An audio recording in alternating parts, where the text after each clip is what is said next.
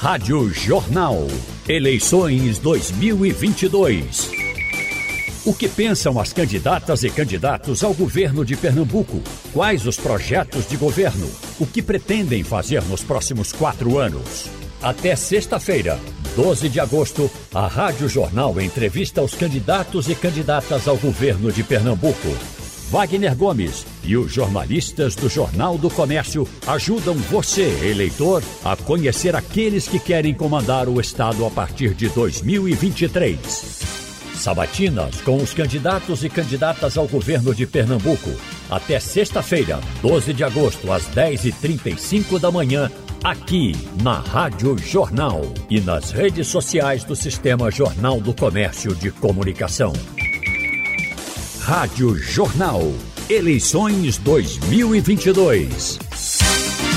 E a primeira candidata entrevistada hoje é Raquel Lira e na condução desses trabalhos me auxilia aqui o jornalista titular da coluna de política do Jornal do Comércio, Igor Maciel. Bom dia, Igor. Tudo bem com você? Muito bom dia, Wagner. Muito bom dia aos ouvintes da Rádio Jornal. Bom dia, candidata. Vamos lá. Bom, Raquel Lira é do PSDB, candidata a governadora de Pernambuco, numa chapa composta por Priscila Krause, que é do Partido Cidadania, e tem ainda na chapa majoritária o candidato ao Senado, Guilherme Coelho, que é do PSD. Bom dia, candidata Raquel Lira, tudo bem com a senhora? Bom dia, Wagner. Bom dia, Igor, ouvintes da Rádio Jornal, aqueles que estão nos assistindo também pelas redes sociais. É um prazer poder estar aqui e conversar um pouco sobre o futuro de Pernambuco. A partir de agora, a senhora tem 30 minutos para responder algumas questões, uh, candidata Raquel Lira. E eu quero começar pela questão da infraestrutura. Uh de água. Né? A gente sabe que é uma, uma questão bastante complexa no estado de Pernambuco, sobretudo na região onde a senhora foi prefeita, da cidade mais importante do interior de Pernambuco, que é Caruaru. E eu queria que a senhora nos trouxesse a sua experiência enquanto prefeita, no seu relacionamento institucional com a Compesa, no momento em que se discute a possibilidade de privatização da Compesa e que Pernambuco passe a atuar uh, nesse relacionamento de prefeituras com a concessionária de água e esgoto de uma maneira mais livre, talvez até tendo o município a liberdade de contratar outras empresas de acordo com suas conveniências. Então, a experiência que a senhora teve como gestora no relacionamento com a Compesa e o que é que a senhora pensa caso seja eleita governadora de Pernambuco em relação à Compesa? Bem, a Compesa hoje, infelizmente, é uma das piores prestadoras de serviço público do estado de Pernambuco. Eu não digo isso pela capacidade de trabalho dos seus trabalhadores que lá estão mas pela é, incapacidade da gestão do governador Paulo Câmara de colocar água e tratamento de esgoto como prioridade em Pernambuco. A gente está no, no, ano de 2022, no século 21, e nós temos grande parte da população de Pernambuco, é claro, que na minha região é muito crítico, mas existe racionamento, rodízio d'água e falta de acesso à água no estado inteiro. Seja no Recife, seja lá no sertão de Petrolina, onde o Rio São Francisco está do lado. Muitas vezes, cidades que estão ao lado de barragens, ao lado de rios, não conseguem ter água na torneira da casa do povo. E é sobre isso que a gente precisa falar. E, e sabe como é que você faz diferente? É dizendo assim: primeiro, água é prioridade. A gente começa com água para beber, água para se banhar, água para tomar banho. O Igor morou muito bem lá, muito tempo lá e sabe muito bem que muitas vezes, é, e ainda hoje, você toma banho de cuia, não uhum. tem água na torneira, grande parte da população da zona rural desassistida, a população dos morros, é, a água não tem pressão para subir, porque tem pressão, estoura os canos embaixo, que são canos antigos, da década de 50, 60, do século passado. Quando vem a pressão da água, estoura tudo, acaba com, com o calçamento e a população continua sem acesso à água. E nada é feito para resolver. A gente precisa resolver o problema da água em Pernambuco e resolver o problema do tratamento de esgoto em Pernambuco. Como, candidata? A gente tem várias formas possíveis. Primeiro é investimento. É garantir uma nova rede de distribuição de água é, em todas as cidades. Isso vai passar pela gestão direta, mas eu, não, eu eu acredito muito de que nós precisamos fazer parceria com a iniciativa privada, porque tem muitos fundos de investimento, muitas empresas privadas que querem sim ser parceiros do poder público, sob a diretriz do poder público, ter a contratação adequada para poder fazer parceria, concessão, terceirização e com isso garantir um investimento num curto espaço de tempo.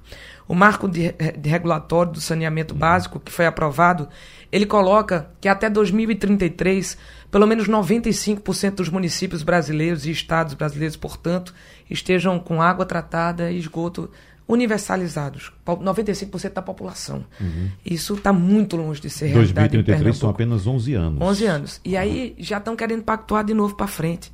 Eu tive inúmeras vezes com a Compesa como prefeita de Caruaru, querendo saber dos investimentos para frente.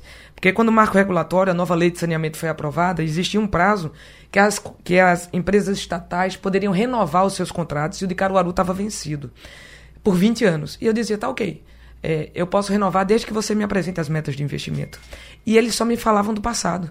Da adutora do Agreste que não foi concluída, do Alto Capibaribe, é, e aí tantas outras adutoras, é, Sirigi, Cerro Azul, é, inúmeras obras que estão paralisadas, que foram sonhadas e não foram entregues. E eles só me falavam desse investimento para trás. Eu disse: olha, você não está entendendo, presidente. Eu estou querendo o investimento para frente. Como é que eu vou universalizar o acesso à água e tratamento de esgoto na minha cidade? E esse é um problema de todas as cidades do nosso estado. E, e uma preocupação.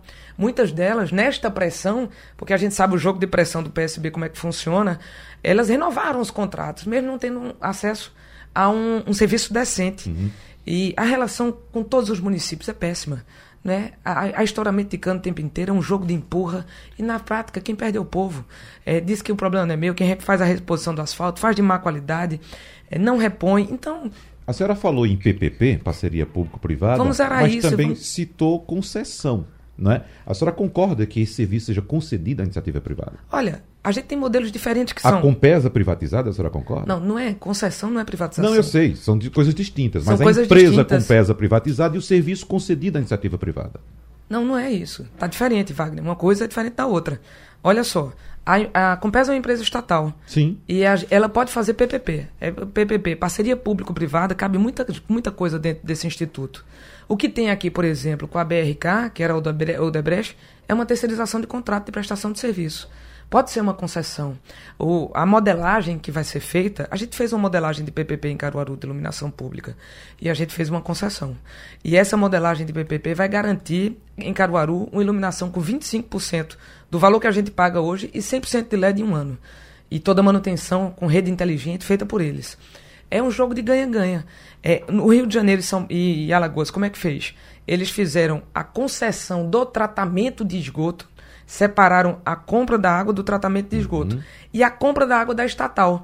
Porque a água, ela não está em todo lugar. Ela tem adutoras que estão sendo feitas e que já foram feitas e mananciais que são distribuídos pela própria estatal. Houve investimento ao longo do tempo disso. Toda uma discussão sobre indenização disso. É um, é um nó danado. O modelo hoje que encontraram sendo mais rápido e prático de ser efetivado, que são os modelos mais recentes é, que foram feitos com, com êxito, pelo menos, o modelo de concessão em Alagoas e no Rio. Faz a concessão do tratamento de esgoto e compra o metro cúbico de água. É, o estado de Pernambuco, o governo do estado de Pernambuco, ele fez uma modelagem de parceria público-privada. Eu sei, é porque quando eu fui ao BNDES para fazer o estudo da PPP para Caruaru, é, porque o nosso contrato com a Compesa acabou e a gente, portanto, como titular de serviço, poderíamos licitar. Eles disseram que não poderiam fazer porque o Estado, é, o estado de Pernambuco já estava fazendo, sendo que isso faz anos. E eles nunca apresentaram para a gente. E eu digo a gente, quer prefeitos das cidades, quer cidadãos pernambucanos, Assembleia Legislativa. A única coisa que eles apresentaram na Assembleia Legislativa foi uma regionalização do estado de Pernambuco, dividido em dois grandes territórios é, para que, que o marco regulatório fale em regionalização. Mas ele fez isso, não foi para resolver o problema, ele fez isso para impedir que Caruaru e Petrolina pudessem licitar os seus. Porque já que ele fez uma regionalização e não apresentou qual é o modelo e impediu que os outros fizessem, qual é a lógica de não andar? Né? Então a gente tem aqui o tempo passando, o povo com o esgoto na porta da sua casa, os rios mais poluídos do país. O Rio Pojuca, em Caruaru, era o terceiro mais poluído do Brasil. Se a gente for com todos os rios da região metropolitana altamente poluídos, inclusive a água que é recebida pelos rios das estações de tratamento de esgoto não são de boa qualidade. Para resumir essa questão e passar para o meu colega Igor Maciel. Primeiro dia de governo, Raquel Lira, o que, é que a senhora vai fazer com a Compesa? eu com a Compesa, Sim. eu vou primeiro pegar esse estudo do BNDES, que até agora eles não apresentaram para a gente. Vou ver se esse estudo é viável ou não é viável. Fazer uma modelagem que permita a gente poder acelerar o ritmo de é, trabalhar tratamento de esgoto nas nossas cidades e entregar água para a população inteira. Eu vou ter um dogma. Toda, toda casa de Caruaru, de, de, desculpa, de Pernambuco uhum. precisa ter acesso à água. Toda casa de Pernambuco precisa ter acesso à água. E não é com esses rodízios malucos que a gente tem. Rodízio que passa três meses sem água, para mim é não ter água. Jataúba está tá, tá semanas sem água. É não ter água. Então, a gente precisa garantir isso como mantra. E trabalhar todo dia para que isso possa acontecer de diversas formas. Na zona rural é microsistema de abastecimento, tem lugar que é poço. Nas grandes cidades é melhorar a rede e garantir as adutoras podendo abastecer essas, essas redes. Reduzir perdas. Você sabe que da água que é produzida em Pernambuco, uhum. 50% se perde. E tem cidades que chega muito mais do que isso. É falta de decisão política. Igor Maciel. Candidata, bom dia mais uma vez. É, a gente sabe que uh, aqui na região metropolitana, hoje quando a gente pega as pesquisas, a senhora está muito forte na, no Agreste, é, mas tem uma dificuldade na região metropolitana e no Sertão. E aí eu queria puxar agora para a região metropolitana do Recife. Qual é o problema da região metropolitana? O que é que. Aí eu vou, eu vou repetir o que meu colega fez agora, que Wagner disse. No dia que a senhora assumisse, a senhora foi eleita, no dia que a senhora assumir o governo, qual é a primeira ação para a região metropolitana que é prioridade já na sua, no seu planejamento? Primeiro eu quero cumprimentar é, a nossa candidata vice-governadora Priscila Kraus, está aqui na sala do lado, não está podendo acompanhar a gente, faz política aqui há muito tempo. Não é, da, é daqui, nasceu aqui, aqui se fez vereadora, deputada estadual por dois mandatos, e agora candidata a prefeita, vice-prefeita e agora candidata a vice-governadora de Pernambuco. E eu tenho andado com ela. Eu tenho andado com Priscila aqui na região metropolitana do Recife há muitos meses. E tenho visto de perto realidades muito duras. A gente foi à comunidade do Bode, eu visitei a casa de Andréia, mãe de seis filhos que vive numa palafita desde sempre. Abri a geladeira dela e ela tinha naquele dia arroz sem ter o que se chama de mistura, sem ter proteína. Ela vende tapioca lá. Ela tem um puxadinho de água. Tem uma bomba e tem um puxadinho de água de algum canto, porque também não chega água lá. São 30 mil pessoas vivendo em condições de pala, em palafitas hoje. São 400 mil pessoas só no Recife que vivem submoradias. A gente tem uma população, um terço do Recife vive em morros. E não quer dizer que todo mundo que está lá precisa sair, muito pelo contrário, são comunidades que estão é, é, já é, com toda a sua história montada ali, integradas ali, mas elas não têm qualidade de vida. Eu direi, a primeira coisa que eu direi é que a região metropolitana do Recife terá uma governadora, que vai parar com esse jogo de empurra para dizer que é, ocupar, é de um ou de outro. Eu tive no Jardim Monte Verde também, onde ali morreram mais de 40 pessoas durante as chuvas. E foi indicado ali o que, é que se disse, que eu vi nas entrevistas, jornais, que não é responsabilidade de um nem de outro. Que o prefeito não é um prefeito de Jabotão nem do Recife e o governador nem apareceu lá. Né? Olha, eu, eu passei por enxurrada em Caruaru. A gente passa por secas cíclicas. E quando fazia sete anos que não chovia na minha cidade. E em maio de 2017 choveu tudo em um dia só. E eu fui para junto do povo. Eu fui para Lama. Eu só saí de lá quando a gente passou os caminhões pipa para lavar as casas, as igrejas, os comércios, para devolver, re restabelecer a normalidade da vida do povo. Mas eu não fiquei parada. Eu mapeei as áreas de risco junto com a Universidade Federal, fizemos o plano de drenagem de Caruaru e macrodrenagem e fomos começar a fazer obras de drenagem de canais que fazia mais de 30 anos que não era feito em Caruaru. E a gente foi mapear a população em área de risco e colocamos grande parte delas em residenciais que foram entregues, 4.500 moradias entregues nos últimos cinco anos. Então, precisa existir um grande pacto metropolitano. Não dá para viver uma cidade sem a outra. As pessoas, as cidades precisam dar as mãos sob a liderança do governo do, do governador de Pernambuco ou governadora de Pernambuco, mas não mandando nisso. Tem que ser uma mesa redonda, reunir os 14 prefeitos e dizer assim, gente, ou a gente pactua que nós precisamos ter uma mobilidade que possa ser boa para todos, para todos os cidadãos, possa garantir o direito de ir e vir da população. A gente tem que pactuar sobre moradia, sobre habitação, sobre obras em, nessas áreas e nessas regiões que são limítrofes. Eu tive na comunidade de Rio Doce também, entre Olinda e Paulista. E é uma região crítica. E, e é, é um papel fundamental do governador estabelecer a paz e garantir a convergência nessas regiões, inclusive, em que é, uma cidade uma cidade e outra não consegue tomar de conta de maneira adequada e garantir investimento nessas áreas. Porque é, Jardim Monte Verde tem o CEP lá indica que é do canto, a conta de luz indica que é de outra. E a população, como é que é atendida? Quem vai olhar por ela? Então, o primeiro ato será garantir que a região metropolitana do Recife terá uma governadora. Seria, nesse caso, eh, a senhora está tá citando uh, a divisão que existe ali entre Recife e Jaboatão que acaba causando esses problemas. E aí acontece uma tragédia exatamente nessa divisão. E o que une as duas cidades seria o governo do Estado, que se tornou ausente nesse ponto. O papel queria... de liderança do governo do Estado é uhum. é fundamental para garantir a convergência de entendimento e de interesse, porque nosso povo é um só. Atravessa de uma rua para outra, é uma cidade e outra. A gente precisa conseguir como poder público, como governadora do estado de Pernambuco, que essas cidades convijam, inclusive nos seus planos diretores, nas suas le na lei de uso e ocupação de solo, na forma de ocupar e de compartilhar e solidarizar o atendimento a essa população. E aí eu queria chamar isso, chamar esse ponto para é, ilustrar um outro problema que é a mobilidade na região metropolitana.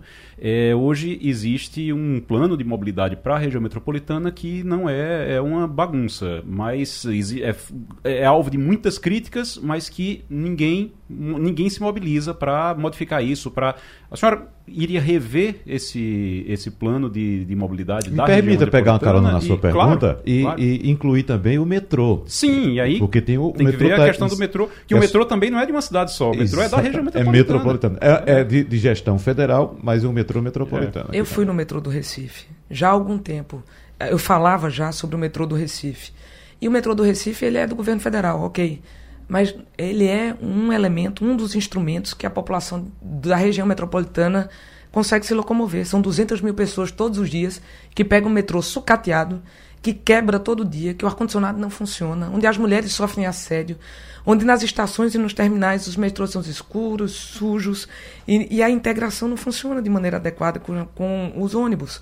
Então, olha só, Aí quando você pergunta para os governantes de ocasião, de agora, ah, o metrô é do governo federal, não tem nada a ver comigo. Como não? O povo vive no nosso território. Tudo que diz respeito ao povo de Pernambuco diz respeito ao governador de Pernambuco.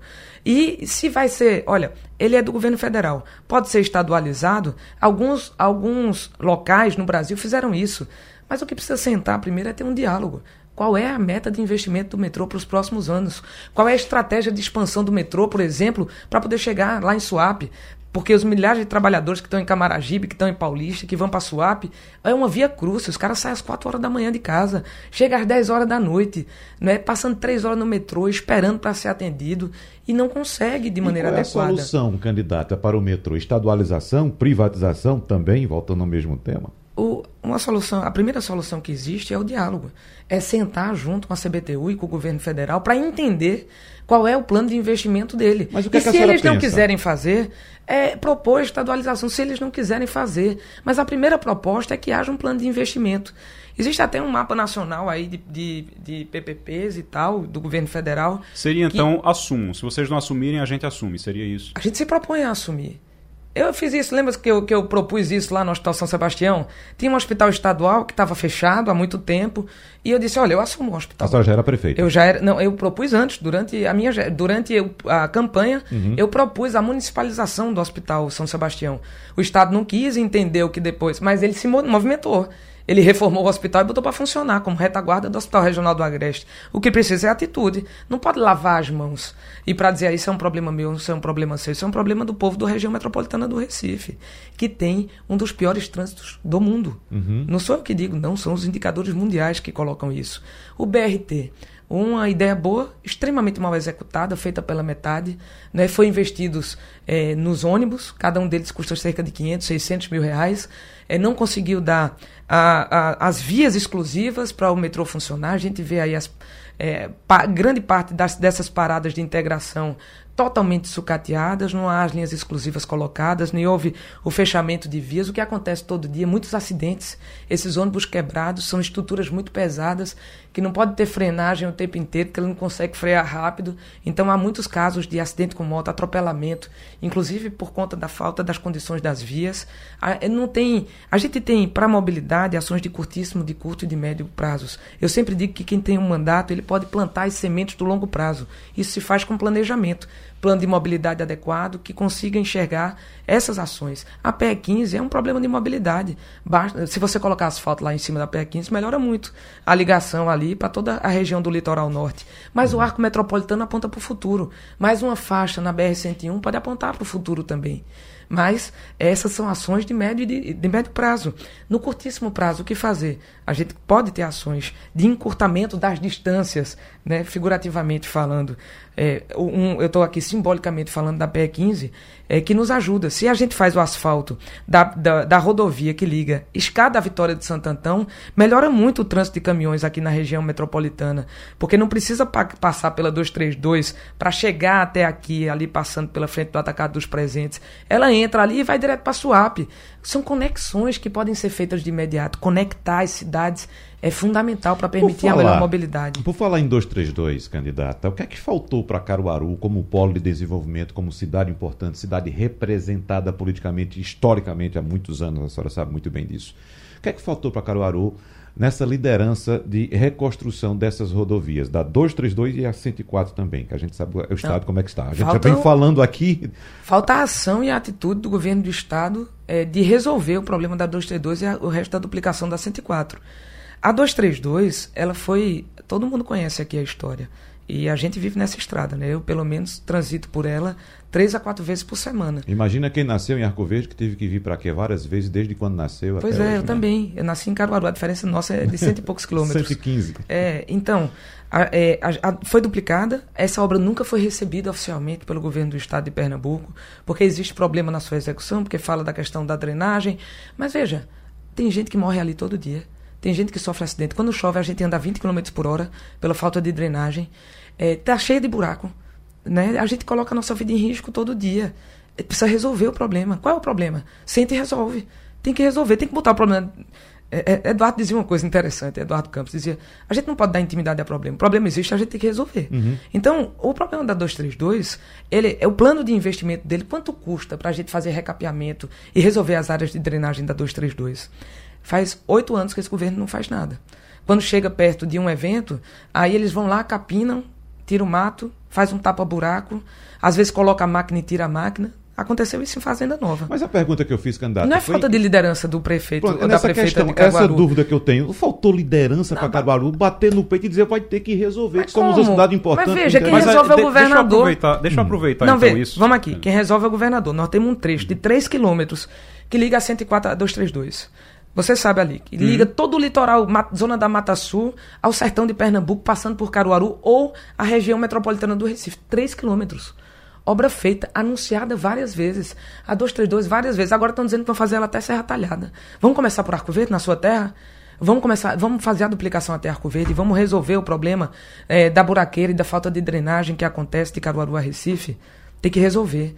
É, isso é uma decisão única e exclusiva do governador de Pernambuco. Deixa eu colocar uma coisa em relação Porque a isso. Porque eu não também. acredito que um cidadão que seja de Pernambuco não quer que essa rodovia seja feita.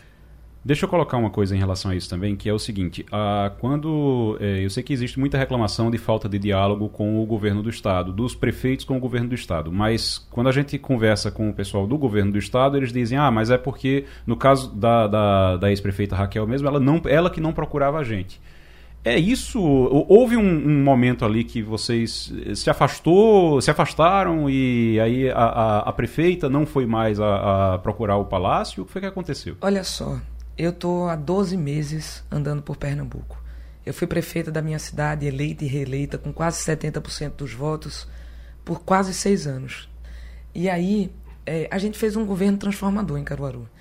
Nós conseguimos avançar na saúde, na educação, na infraestrutura, na segurança pública, quando Pernambuco tem seus indicadores piorados e 10% nesse primeiro semestre de aumento de homicídio, nós reduzimos em cinco anos e meio 50% de homicídio em Caruaru.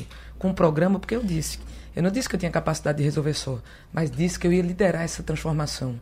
E fiz, no Juntos pela Segurança. Nós reunimos a todos, unimos todas as forças operacionais de polícia, da Guarda Municipal à Polícia Federal, e a gente conseguiu trabalhar junto. Ter metas, indicadores e estratégia. Trouxemos consultorias, a Fundação Open Society é parceira de Caruaru, ela trabalha, é uma, é uma fundação americana que trabalha com segurança pública na América Latina inteira, do México, Colômbia, e a gente saiu das páginas policiais. Nós chegamos a ser a terceira cidade mais violenta do Brasil, e nós conseguimos chegar hoje a 50% de redução de homicídio. E olha só, Wagner, nesse primeiro trimestre, nós reduzimos o homicídio em mais de 30% em Caruaru em relação ao primeiro semestre do ano passado. Quer dizer o quê? Que quando se tem trabalho, estratégia, liderança e capacidade de fazer, as coisas mudam. Eu tenho andado em Pernambuco e já visitei mais de 110 cidades em Pernambuco nesses últimos meses. E este governo que aí está hoje é rejeitado por 70% da população. Converse com qualquer governante, seja de situação, seja de oposição. Jamais de oposição ao povo. Nós somos oposição do ponto de vista partidário, mas quando se termina uma eleição, se derruba o palanque e se tem que ter convergência. É este governo que tem que explicar porque não fez as coisas, não eu. Por que, que ele não fez a 232? Por que, que ele não terminou o Hospital da Mulher? Por que, que ele deixou o Hospital Regional, é, o Hospital da Restauração, a maior emergência do Norte e Nordeste brasileiro, cair o teto por quatro vezes e só depois disso lançar um edital para fazer uma reforma de 8 milhões de reais para poder garantir a salubridade do atendimento à população. Então venha cá, não me coloquem uma responsabilidade nem responder por respostas que deveriam ter sido eles que deveriam, ser, deveriam dar. Mas a senhora procurou diálogo com Inúmeras vezes, e tive inúmeras vezes. Inclusive durante a pandemia. Quando eu decidi é, fechar a cidade de Caruaru, eu liguei para o governador do estado, Paulo Câmara, que nunca me atendeu. Se você olhar meu WhatsApp aqui, vai ver quantas mensagens que eu mandei para ele jamais respondidas. E eu tenho uma penca de ofícios solicitando providências em relação a, determinar, a diversos temas. Essa, é, personificar isso e dizer que isso foi fruto da, da, política pequena não é verdade. Da política pequena deles, que não atenderam não só Caruaru, que é a maior cidade do interior de Pernambuco, mas não tiveram capacidade de levar Pernambuco para um outro patamar. Somos hoje campeões de desemprego, o pior estado para empreender do país, a região metropolitana mais miserável de todo o Brasil. E essa responsabilidade é, sem sombra de dúvida, fortalecida e muito liderada pelo governador Paulo Câmara. Eu gostaria que a senhora falasse um pouco a respeito do interior também, porque nós citamos aqui a questão de mobilidade e a gente sabe, é, candidata, que o Recife recebe todos os dias outro Recife de pessoas tanto da região metropolitana quanto do interior que vem aqui buscar inúmeros serviços. Então, qual a proposta da senhora para inverter essa lógica? Ou seja, eu que estou aqui de saco cheio do trânsito do Recife, que não aguento mais, escolhi uma cidade do interior com condições para que eu possa trabalhar e viver bem. Pernambuco é muito rico. Cada uma das nossas regiões tem um potencial econômico extraordinário. Olha só o sertão, de onde vem Guilherme Coelho, nosso candidato a senador, a fruticultura irrigada, que pode ser expandida. A gente está defendendo a construção, como Oswaldo Coelho fazia, do Canal do Sertão, para permitir que a gente possa ter fruticultura irrigada em outros, outros locais. A gente tem caprino-ovinocultura, bovinocultura, nós vamos ter uma Master Boi é, implantada lá em Canhotinho, eles vão comprar boi num raio de 600 quilômetros. A gente tem produção de queijo, produção de aves, produção têxtil, a gente tem arte, cultura, né, possibilidade de expandir o turismo. Eu tive lá em Porto de Galinhas, lançando o nosso suplente de senador, Fred Loyo, e ele e falava do potencial que aquela região tem, que é o quarto maior destino turístico do Brasil. Brasil. E ele não tem saneamento, não tem acesso à água e o crime organizado tomou de conta tem que reverter a história. A gente precisa dar condições de vida e de trabalho onde as pessoas vivem. E o Estado precisa deixar de chegar lá só para cobrar imposto. Precisa chegar com estrada, com água, com segurança, com saúde. A saúde pública, ela precisa ser descentralizada. Os hospitais regionais, eles precisam ser fortalecidos. Centros de imagem regional. Nós nos propomos a construir cinco grandes novas maternidades em Pernambuco, porque é inadmissível que alguma pessoa saia de Sertânia para ter um menino moreno. Veja só que coisa louca. Em Salgueiro para ter um filho em Caruaru, ou aqui em Jataúba para ter filho em Sumé, na Paraíba, ou de Exu para ter filho em Juazeiro do Norte, no Ceará. É assim que Pernambuco está vivendo. E dá para fazer diferente, porque eu já demonstrei isso como prefeita de Caruaru. Nós conseguimos construir uma maternidade, reformamos nosso hospital, chegamos a 80% de cobertura de saúde da família. A gente precisa descentralizar o atendimento da saúde. E a senha de regulação da saúde precisa deixar de ser senha da morte, como o povo diz. Precisa ter o atendimento próximo deles, com resolutividade. Candidata, uma pergunta rápida, que o tempo da gente está curto. Foi a, muito ligeiro, a senhora, a senhora, eh, a gente sabe que a senhora apoia a senadora Simone Tebet para a presidência da República, mas temos uma polarização nacional que fica ali entre Lula e Bolsonaro, uma possibilidade grande de eles dois irem para um segundo turno. Qual é a, a, Quem a senhora apoiaria? A senhora apoiaria alguém num segundo turno, num caso como esse? No primeiro, no primeiro turno, e é o que essa eleição que estamos vivendo, é, a nossa candidata é Simone Tebet. E nós trabalharemos por ela, apresentando uma solução para o Brasil para fugir da polarização. Mas o que mais importa nesse momento, e é importante tratar sobre, sobre isto, com todos que estão nos ouvindo em Acho casa e nos vendo pela internet, é para dizer que independentemente de quem seja o presidente da República a partir de janeiro de 2023, se for governadora de Pernambuco, eu bateria a porta dele para trabalhar por nosso estado, porque não é presidente da República que vai governar Pernambuco. Tem uma briga danada aqui entre os candidatos em Pernambuco para ver quem é mais amigo de Lula ou quem é mais amigo de Bolsonaro. Estão disputando aqui se o sorriso é mais bonito de Lula na foto de um ou de outro. E não é isso que vai resolver os problemas do dia a dia da nossa gente. Sobre a água, sobre as estradas, sobre emprego, sobre segurança, sobre saúde. Não é isso que resolverá. Quem resolverá será o governador de Pernambuco. Paulo Câmara passou por três presidentes da República. Passou por Temer, por Dilma e por Bolsonaro. E não foi capaz de trazer as soluções que Pernambuco precisa. Eu, como governadora de Pernambuco, irei conversar e dialogar, levando projetos porque apresentar discurso, todo mundo apresenta. Difícil é conseguir transformar os sonhos da população, ter a capacidade de ouvir, transformá-lo em projeto e os projetos em realidade na vida do povo. Eu já demonstrei que sou capaz de fazer isso, porque fui prefeita de Caruaru por duas vezes e entreguei resultado. Essa de querer se escorar no eleição nacional para fugir do debate de Pernambuco, eu não deixarei acontecer. Candidata, a senhora tem esse tempo restante aqui para se despedir do seu eleitorado. Eu eu quero primeiro agradecer a oportunidade de poder estar aqui e dizer que não chego aqui por acaso. Eu não acordei um dia com vontade de ser candidata a governadora de Pernambuco. Eu me preparei para isso. Eu fui delegada da Polícia Federal, procuradora do Estado de Pernambuco, advogada do Banco do Nordeste, duas vezes deputada estadual, secretária de Eduardo Campos de Criança e Juventude e duas vezes prefeita da maior cidade do interior de Pernambuco e saí de lá com mais de 80% de aprovação. Agora tenho o desafio de me apresentar a Pernambuco. Pernambuco precisa mudar, mas precisa mudar com segurança. Eu estou aqui me colocando como candidata a governadora com muita humildade para poder me apresentar ao povo do nosso estado. Candidata Raquel Lira, do PSDB, boa sorte para a senhora. Muito obrigado pela presença. Obrigada, Wagner. Obrigada, Igor. Lamento que o tempo passe tão rápido. Agradecer a oportunidade. Rádio Jornal. Eleições 2022. O que pensam as candidatas e candidatos ao governo de Pernambuco? Quais os projetos de governo? O que pretendem fazer nos próximos quatro anos? A Rádio Jornal entrevista os candidatos e candidatas ao governo de Pernambuco. Wagner Gomes e os jornalistas do Jornal do Comércio ajudam você, eleitor, a conhecer aqueles que querem comandar o Estado a partir de 2023. Sabatinas com os candidatos e candidatas ao governo de Pernambuco.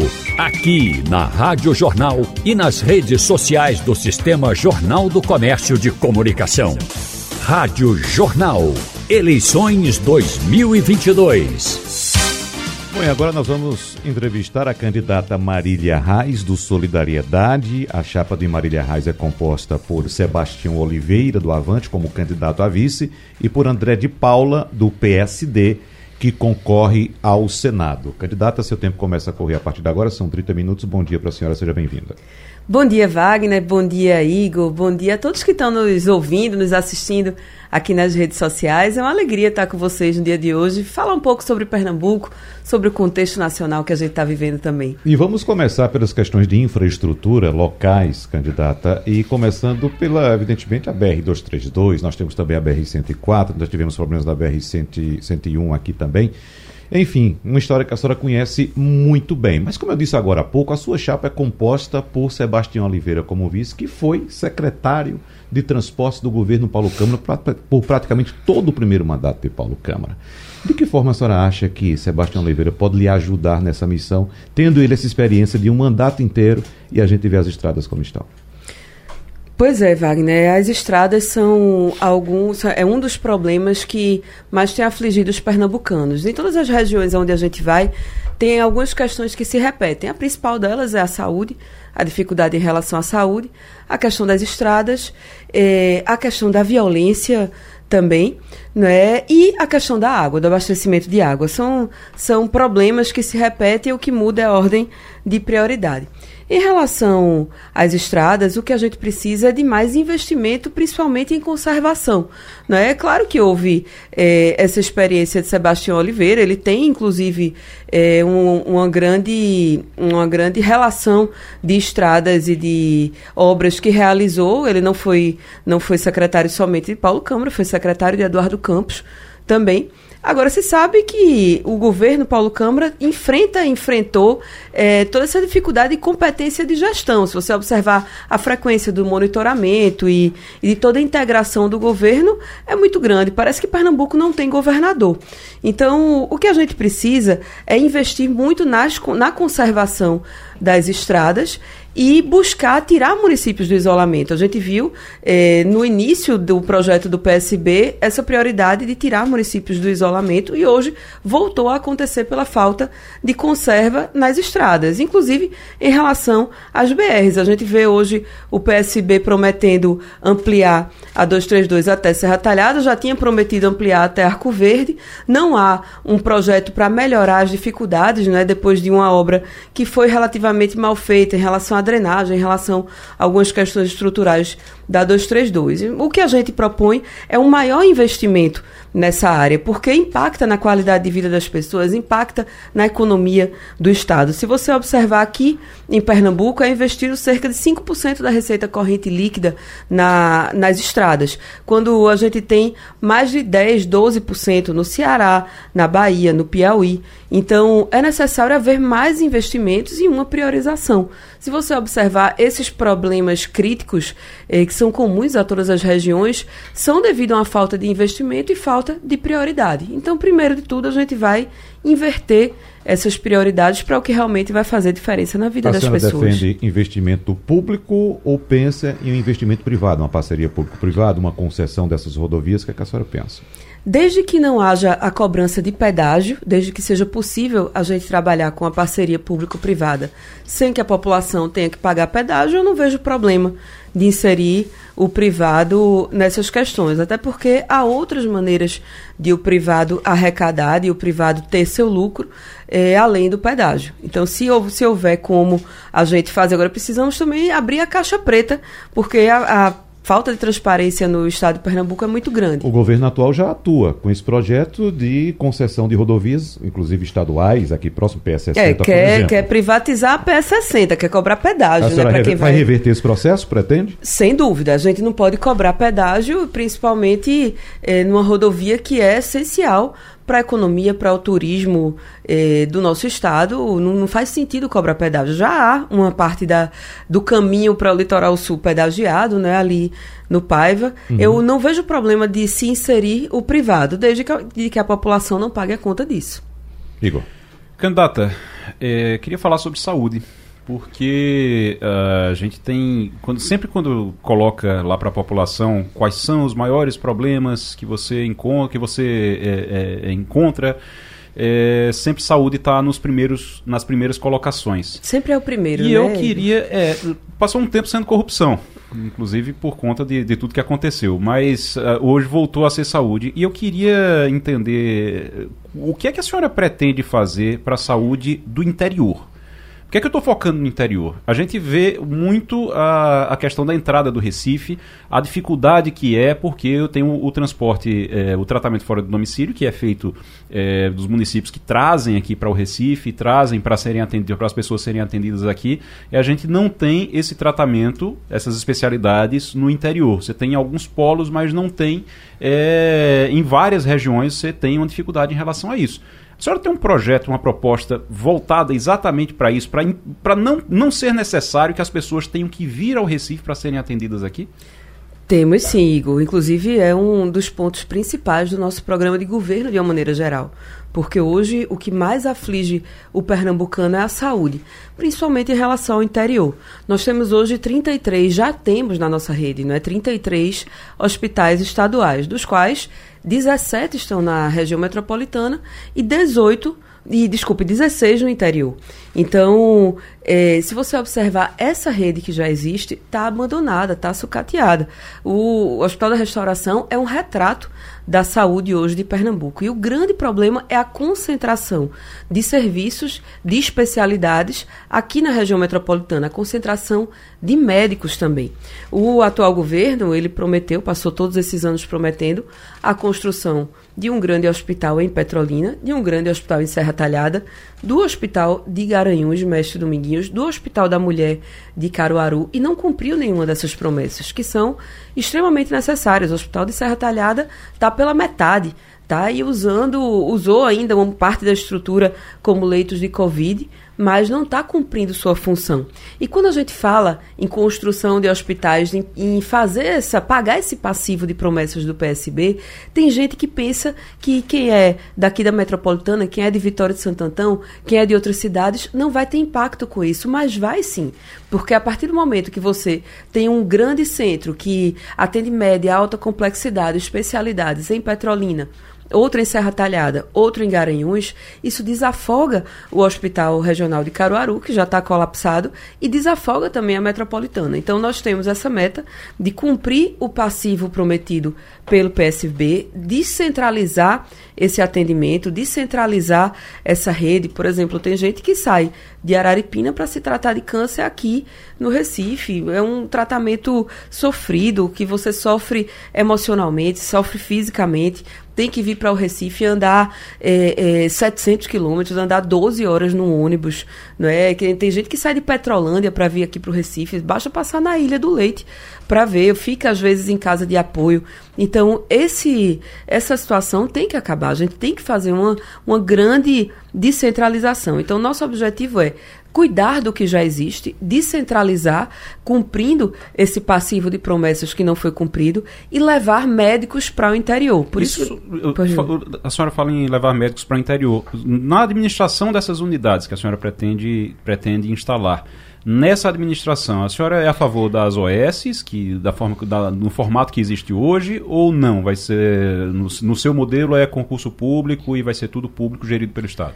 Acho que a, a, questão das OS é possível, sim. Eu acho que é, quando é bem fiscalizado, quando é bem monitorado, pode ser feito por OS, OS sérias, né, passando por processos sérios de, de licitação e de controle. Eu acho que é possível, sim, a gente envolver a participação de OS nessa, nessa administração. Tanto de alguns que já existem, até porque a gente vê, por exemplo, o Hospital Regional de Limoeiro. O repasse feito é de menos de 170 mil por mês, enquanto é, hospitais geridos por OS têm muito mais, é, tanto eficiência quanto recurso que é destinado para o custeio mensal deles. Então, eu não vejo problema de, de se inserir OS sérias, OS comprometidas para é, gestão desses hospitais. Só queria concluir, Wagner, a questão do mais médicos. Nós estamos propondo para levar médicos para o interior que é, o Estado custeie bolsas de estudo para médicos, é, para estudantes de baixa renda que queiram fazer medicina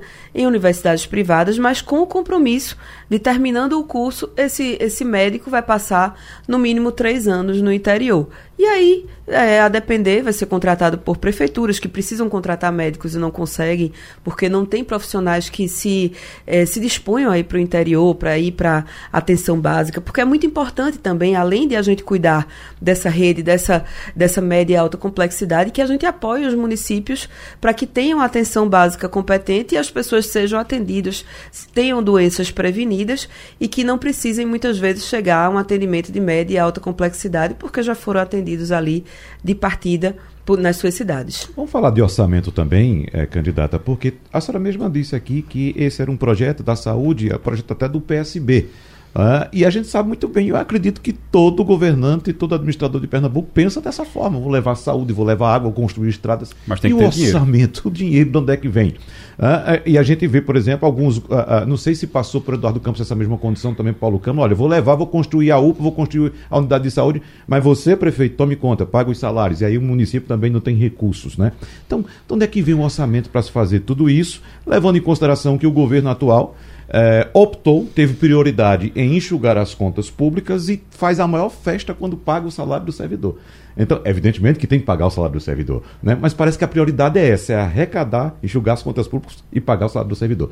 E o restante do orçamento? O, Wagner, o Estado de Pernambuco tem dinheiro e é possível também fazer parcerias com o governo federal e buscar recursos com o governo federal. Agora, você falou bem a questão de prioridades. Claro que é, o básico é pagar a folha em dia, é manter a saúde fiscal de Pernambuco. Mas eu queria lembrar que Pernambuco teve em caixa 5 é, bilhões de reais e ficou comemorando que tinha 5 bilhões. E o que é que fez com esse recurso? Está negociando apoio político. E não sou eu que estou dizendo, tem prefeito que está dando entrevista por aí, dizendo: olha, só declarei apoio ao candidato do governador depois que o dinheiro do convênio entrou na conta. Então, é, não estou dizendo que não são obras importantes, pavimentações de ruas é, em municípios do interior. Isso é importante para a população, a urbanização, claro. Mas não foi estabelecido uma priorização dessas obras. Por exemplo, com 5 bilhões a gente concluiria as quatro barragens da Mata Sul, que são importantes para se integrar com o sistema de abastecimento do Agreste, para evitar tragédias. A gente eh, concluiria obras importantes com esse recurso. Concluiria os hospitais, o Hospital de Serra Talhada, o de Petrolina, o de, o de Garanhuns. Então tinha muita coisa para fazer. É uma questão de planejamento, de elencar as prioridades e de fazer com o que tem e buscar parcerias, porque o que o governo do estado faz quando é, fica alegando perseguição política é que se recusa a dialogar. Eu vejo, por exemplo, uh, o estado do Ceará, o estado da Bahia, eram governado por, governados por governadores do PT. E nem por isso ficaram lá se lamentando porque o governo federal fazia isso ou fazia aquilo. Eles tinham competência para ir atrás. Governo federal respeita quem é competente. Às vezes um aliado que está ali patinando, que não sabe para onde vai, é, é, termina que o governo federal diz: Ó, oh, não vou mandar dinheiro para ali, porque vai ser um dinheiro perdido. O governador não vai conseguir executar. Provavelmente era o que acontecia em Pernambuco, uhum. porque já tem três presidentes que teve a presidenta Dilma, teve Michel Temer, que eles colocaram Michel Temer lá, e aí reclamaram também é, depois de Bolsonaro. A gente sabe a perseguição que Bolsonaro tem com o Nordeste, mas é sempre culpando alguém. Culpa prefeito, culpa presidente, daqui a pouco está culpando é o povo de Pernambuco pela incompetência na gestão. Se a senhora for eleita governadora, a senhora não vai ter problema, e Bolsonaro for, for eleito presidente, a senhora não vai ter problema em bater a porta de Bolsonaro e negociar com ele dialogar com ele.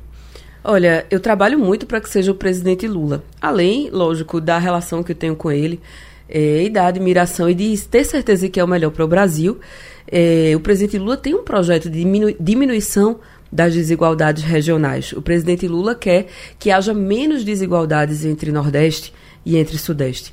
Agora, eu, como governadora, não posso me furtar a dialogar com qualquer pessoa, com um presidente, com instituições. A gente não pode deixar de chegar lá, bater a porta e exigir o bem para as pessoas do nosso Estado. Porque quem paga a conta de divergência política, dessas divergências políticas que o governo entra, é o povo de Pernambuco, de divergência política que eles têm com prefeitos. Prefeito, ah, o prefeito não vai apoiar o candidato dele, corta o convênio, não chega dinheiro para fazer as obras. Ah, é, sou contra o governo federal, não vou pedir nada. Como é que pode isso, minha gente? Pernambuco teve quatro ministros no governo Temer. Ah, eu sou contra Michel Temer. Sou, mas eu ia bater lá e dizer, ó, a gente tem isso aqui para fazer em Pernambuco. E divulgava também, porque ia pegar muito mal para os ministros pernambucanos não, não liberarem os recursos necessários para fazer obras importantes para Pernambuco. Então a gente precisa ter esse diálogo, ter essa habilidade. E isso eu tenho. Tanto é que formamos uma chapa eh, com, entre pessoas que militavam em campos distintos, em campos políticos distintos. André de Paula, que é um político aí com 40 anos de experiência, entrou na política pelas mãos de Marco, Marco Maciel. Eu que Sou neta de Arraiz, minha escola política é Arraiz, a gente conseguiu estabelecer essa relação de diálogo. O próprio Sebastião, que é um político mais ao centro, mas que participou eh, da primeira campanha de Eduardo Campos, foi o pai dele era aliado de Arraiz desde 86, então a gente conseguiu eh, promover essa unidade. Eu estou aqui para dialogar, estou no parlamento eh, federal, me dou bem com, com deputados de todas as correntes político-partidárias, sou uma deputada que tem um, uma, uma articulação importante. Então, a política é isso, a política é a arte do diálogo e, sem dúvida alguma, para trazer benefício para Pernambuco, a gente vai dialogar com quem for preciso. O candidata, me parece que entre a senhora e o PSB há muito mais convergências ideológicas do que divergências, até porque essa já fez parte do partido, não é isso? Agora, uh, no, que diz respeito, voltando ali, pegando só um ganchinho, a gente já falou da 232, mas outros outros, outras questões de infraestrutura precisam ser resolvidas em Pernambuco. Por exemplo, o metrô, discute-se a privatização do metrô. A gente acabou de falar agora há pouco a respeito da provável privatização da Compesa. E eu lembro muito bem que durante o governo Eduardo Campos foi anunciada ainda a concessão da rodovia BR-232. E por causa desses elementos uh, ideológicos, essa concessão não foi adiante. E desde então nós estamos aguardando uma solução para essa rodovia. A senhora quer dizer que no governo Marília Reis todos esses projetos de privatização ou concessão serão engavetados? É, Wagner, primeiro eu queria fazer uma observação que eu hoje eu não identifico qual ideologia o PSB defende. Né? A gente, se for observar é, ao longo dos últimos anos, o PSB muda ao sabor do vento. Quando o vento sopra para um lado, ele defende um tipo de corrente política ou uma ideologia diferente. PSB chegou a defender a independência do Banco Central, por exemplo, já chegou a dizer que ia tirar o socialismo do seu estatuto. Então, a depender de como seja, de, do que o, de, do pro lado que o vento está soprando, o PSB vai para um lado ou vai para o outro. Eu tenho minha, minha ideologia e minha, meus posicionamentos políticos bastante definidos. E eu mesmo disse aqui a você que não tinha nenhum problema em envolver o privado, em envolver OS na gestão de hospitais. Eh, não tem nenhum problema em relação a isso. O que a gente não pode é, com é, envolvendo privados, a gente penalizar a população. Se está posto, se a legislação permite, se a gente consegue fazer a concessão de uma maneira que não seja cobrado pedágio, para que as pessoas não sejam penalizadas no seu percurso, se a gente consegue fazer que o privado obtenha lucro de outras maneiras, não tem problema se é para melhorar a gestão pública. Lembrar também que o PSB fez essa concessão a PPP da Compesa aqui na metropolitana, que é uma caixa preta, que a gente não sabe como é que funciona. Como é que está a BRK? Por que é que não deu os resultados necessários? Então, esse é o problema. Quando a gente envolve o privado e não entrega para a população o que deveria. O povo não quer saber, as pessoas não querem saber se tem privado, se não tem, como é que funciona. Querem que a água chegue na torneira delas, querem que chegue saneamento, querem ter estrada de qualidade. E a gente precisa fazer isso sem penalizar quem mais precisa, sem penalizar aqueles que, que têm dificuldade aqui no Estado. Igor? Candidata, uh, a gente falando agora sobre o Sertão. A senhora tem uh, o, o Sebastião Oliveira como vice, e ele é do Sertão, mas é ali do Sertão do Pajeú. E eu queria saber da sua proposta, do seu, o, da sua prioridade para o Sertão é, do São Francisco quando a gente puxa do São Francisco, que são regiões diferentes, apesar de ser tudo sertão, são regiões diferentes, com particularidades é, entre elas. Então, o, o, qual é a sua proposta, qual é o seu, seu planejamento para aquela área ali? O que é que a senhora pretende para aquela área? É bom que você está tá trazendo a questão de uma região bastante próspera, não é? Aqui para aqui de Pernambuco, que é o sertão do São Francisco e que a gente precisa, sem dúvida alguma, primeiro é, rever a política tributária para que a gente possa atrair e é, fomentar que outras empresas pernambucanas, inclusive, se instalem lá, cresçam o suficiente. E a gente vê que muitas pessoas, muitas empresas lá têm dificuldades em relação a incentivos é, para permanecerem na região. A própria questão das estradas, que é uma região que sofre assim como as outras. A saúde em relação ao hospital, que já deveria ter sido construído em Petrolina e que já anunciaram já voltaram atrás, já foram, voltaram. Sem dúvida alguma, seria o, o hospital de Petrolina vai impactar no sertão inteiro, porque Hoje tem gente que sai do sertão do Araripe para o Recife, podendo sair do sertão do Araripe para Petrolina, para se tratar. Então, lá, sem dúvida alguma, é um polo educacional eh, de referência, não somente aqui em Pernambuco, mas no Nordeste. E a gente tem a intenção de um dos lugares para onde a gente eh, vai levar, vai incentivar, em parceria com o Porto Digital, vai levar o Porto Digital para Petrolina também, para ver a formação, para ver mais oportunidades para as pessoas daquela região. Eu já citei aqui algumas vezes, vou repetir, a senhora certamente já deve ter escutado, que a senhora é nossa ouvinte também, a situação que a gente encontra hoje visivelmente nas grandes lojas do comércio da região metropolitana e acredito do interior de Pernambuco também em algumas ocasiões, de ter dois preços no produto. Um preço para quem quer levar o produto na hora, ali colocar no carro e levar para casa, e um preço para quem quer sentar ali com o vendedor, fazer um pedido e tirar a nota lá da, da Paraíba, lá de João Pessoa, e vem para cá, pagando o frete e ainda sai mais barato. A senhora citou em rever a carga tributária. O que, é que a senhora quer dizer com isso em relação a isso que eu fui exposto agora, que eu, eu, eu coloquei agora, já que fica uma nítida impressão de que a carga tributária na Paraíba é muito mais baixa do que a nossa aqui. É, na verdade, em relação ao Sertão de São Francisco, eu que eu me referi a incentivos relativos a, a produtos específicos, né, que são a vocação econômica daquela região. Mas o grande problema em Pernambuco, além da carga tributária, se você observar o, o ICMS daqui, tanto o ICMS quanto o próprio IPVA, o IPVA tem gente que está emplacando carro na Paraíba, né, porque o IPVA daqui é muito mais caro. Desculpe. E houve uma, uma elevação muito grande nos últimos tempos. Mas acredito que, além da questão da carga tributária, é a forma como os empresários são tratados. Não é somente a questão do imposto de fronteira, que é alto, sim, tem que ser revisto, sim, tem que ser simplificado também. Não é essa simplificação tributária que eles fazem de cobrar antes de a pessoa vender. Isso daí é um absurdo. Tem empresário, tem gente que está aí investindo, gerando emprego, gerando renda, gerando oportunidades para as pessoas daqui do estado e que terminam sendo penalizados. Mas principalmente a forma o Estado de Pernambuco virou um Estado cobrador de imposto. Trata o empresário, trata o investidor como se fosse bandido. É isso que a gente tem que, tem que mudar. A gente tem que melhorar é a maneira de sistematizar e de cobrar a agilidade, a celeridade. Então, é isso que a gente precisa priorizar também, além da revisão da carga tributária. É isso que eu ia é, é, questionar, candidata, porque quando a senhora fala na forma de cobrar ou na forma, a senhora diz que o, o, o Estado é, cobra demais ou vai é, é, é, exagera nessa cobrança, a sua proposta é diminuir os impostos ou cobrar ou, ou, diminuir a cobrança?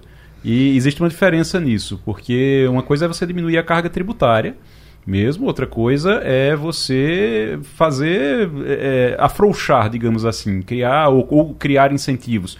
A ideia é arrecadar mais cobrando menos? Qual é a ideia? Qual, qual é a, a... Exatamente. O empresário exa... vai pagar menos imposto ou ele não vai pagar imposto? Veja, ele vai pagar imposto. Agora, o que é melhor? Você cobrar. Eh, vou usar números aqui fictícios. Você cobrar 10 e 90% sonegar ou você cobrar 3 e 90% pagar? Então, é isso que a gente precisa, deixar o empresário à vontade e querendo pagar o imposto, não só porque é uma carga é, que é factível, mas também porque a gente vai entregar serviço para a população. Porque o que acontece hoje aqui, se cobra, mas não se entrega. Além disso, tem toda uma burocracia é, relacionada a CPRH, a fiscalização de cargas. Muita carga é perdida porque o Estado não consegue fiscalizar. Então, tudo isso no nosso governo vai ser mais simplificado e vamos apresentar também propostas específicas para cada, cada área, para cada região, mas principalmente o que eu posso dizer a você, que nós vamos incentivar empresas pernambucanas. Quando a gente incentiva que empresas de Pernambuco ampliem, cresçam, eh, se instalem no nosso estado, a gente está incentivando também que mais pernambucanos participem do nosso da recuperação da nossa economia. Qual o principal problema de Pernambuco hoje no entendimento da senhora? A senhora é governadora a partir de 1 de janeiro de 2023. Que, é que a senhora vai olhar primeiro? Primeira ação. Do que... Primeira ação. Primeira ação vai ser em relação à saúde. A saúde impacta na vida das pessoas, na vida, na vida ou morte, né? Decide se a pessoa vai morrer ou vai viver, impacta na vida das mulheres, que são quem mais cuidam dos doentes. Inclusive, queria ter aqui a oportunidade de falar um pouco sobre as mulheres. A saúde é, é algo essencial e, sem dúvida, é hoje o maior problema de Pernambuco. Não dá para a gente falar em outras coisas sem falar da saúde, sem falar do abastecimento de água. Mas saúde é isso. Tem bebês morrendo porque não tem vaga de UTI, tem gente sofrendo nos corredores dos hospitais. Então, isso tem que ser organizado, sem dúvida alguma. Mas eu queria falar um pouco, eh, Wagner, sobre o combate ao feminicídio que a gente precisa eh, promover aqui em Pernambuco. A gente teve hoje duas mulheres, hoje não, essa semana, duas mulheres assassinadas por seus companheiros ou ex-companheiros. Isso tem que acabar e a gente só, só acaba com duas vertentes, tanto a repressão quanto a prevenção. E a gente previne isso como? Com a educação, fazendo a Maria da Penha nas escolas, mostrando a essas mulheres o que é a violência. Provavelmente essas duas moças que foram assassinadas, elas não, não sofreram violência ali pela primeira vez. Elas já sofreram um tapa, um grito, já viram a mãe sofrendo a mesma coisa. Então, ou a gente inicia uma mudança cultural aqui uhum. no Estado, ou nós vamos perder essa guerra. Então, eu quero dizer a vocês que eh, no nosso governo vai haver a Delegacia da Mulher Itinerante, além da expansão da rede de delegacias da mulher, a formação continuada para os profissionais, quatro vezes por ano todos os profissionais vão passar por uma capacitação e fora toda a rede que essa mulher vai ter de proteção até conseguir ficar independente. No nosso governo, a pernambucana, a mulher não vai ficar sozinha. Me permita aproveitar um pouquinho de tempo que ainda nos resta para a gente falar um pouco de educação também, que a gente sabe que existe hoje muito embate ideológico nessa área que é fundamental para qualquer nação se desenvolver. É, aí vem questões como escola sem partido, É, por sinal, quero dizer que essa tal. semana dispararam uma fake news, assim, que eu fico impressionado como é que tem gente que... Qual foi a fake news? Uma fake news sobre mim, dizendo que instituiu o gênero neutro na, e a ideologia de gênero nas escolas. Como é que tem gente que acredita nessas coisas ainda, hein, minha gente? Num site mal assombrado, que ninguém sabe de onde veio. Então, eu quero dizer que na, no nosso governo nós vamos ter todo o respeito com a população LGBT, claro, que precisa ter. É, a gente precisa acolher quem é oprimido, quem sofre violência, é, sem dúvida alguma, respeitar todos como, como irmãos nossos. Agora, é, sou contra essa questão de, de gênero neutro, pelo amor de Deus, é gente. É contra a linguagem neutra também?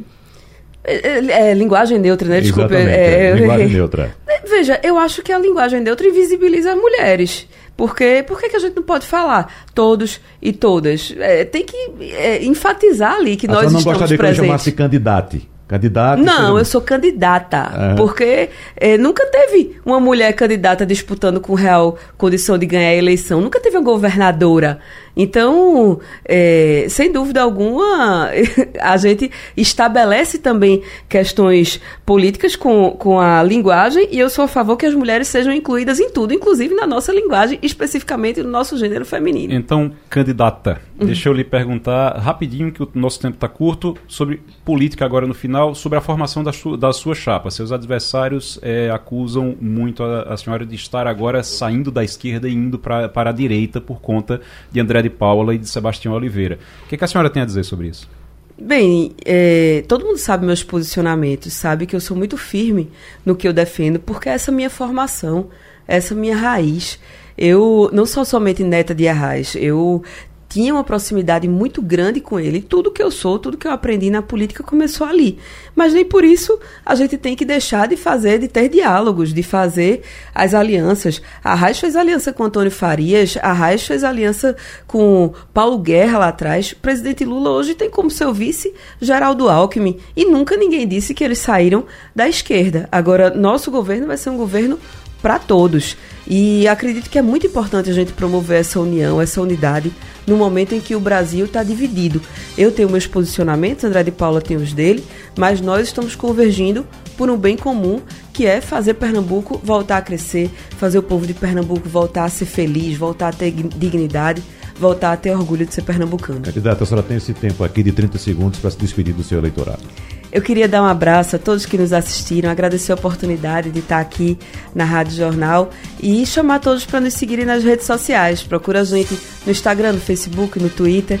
é, no TikTok também. Segue a gente, comenta. Vai ser muito bom escutar vocês. E é uma alegria poder andar Pernambuco e discutir tantas ideias que nós temos. Que Deus abençoe a todos e até a próxima. Candidata a governadora pelo Solidariedade, Marília Reis, muito obrigado pela sua presença. Boa sorte para a senhora.